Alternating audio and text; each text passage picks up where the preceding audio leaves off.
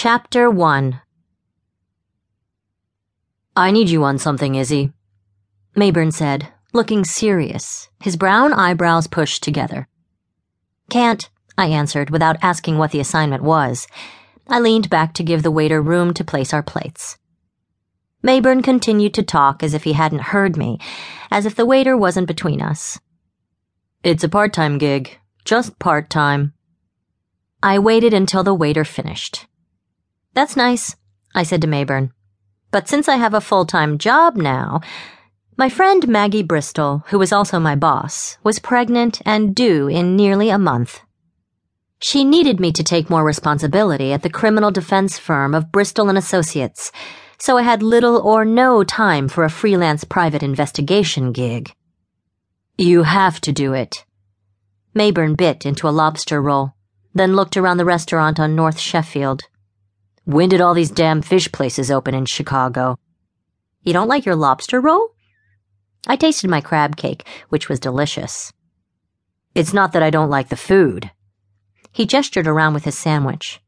But when did every second bar start looking like a boathouse from northern Michigan?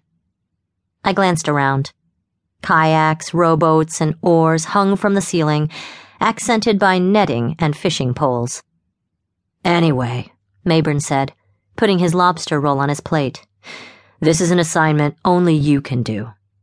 Put Christopher on it, I said. My dad worked occasionally for Mayburn as well. Somehow the part time private detective work that I did with them had become a family affair. I did get Christopher on it, sort of. Research. But I need you at the front of the house. What house? Does this have to do with Lucy? The love of Mayburn's life, Lucy DeSanto, was a lovely woman, someone I admired for her kindness and her devotion to her family. It's not Lucy, he said. Then who's the client? Mayburn pushed aside a bottle of hot sauce. There were two more still on the table. He lifted one, Mojo Hojo Caliente, then another. Crazy Billy's brain damage. He pushed them away. He looked at me. It's the saga. Madeline's Saga? I couldn't keep the surprise from my voice. From what you told me about her, I guess it's good that you're pushing away the hot sauce. Stay away from the heat.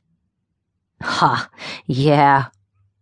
According to Mayburn, he and Madeline had engaged in a very sexy and tumultuous relationship. Mayburn was the first to admit that the tumult was his own. He'd always feared she didn't love him as much as he did her, that her true love was art and her gallery.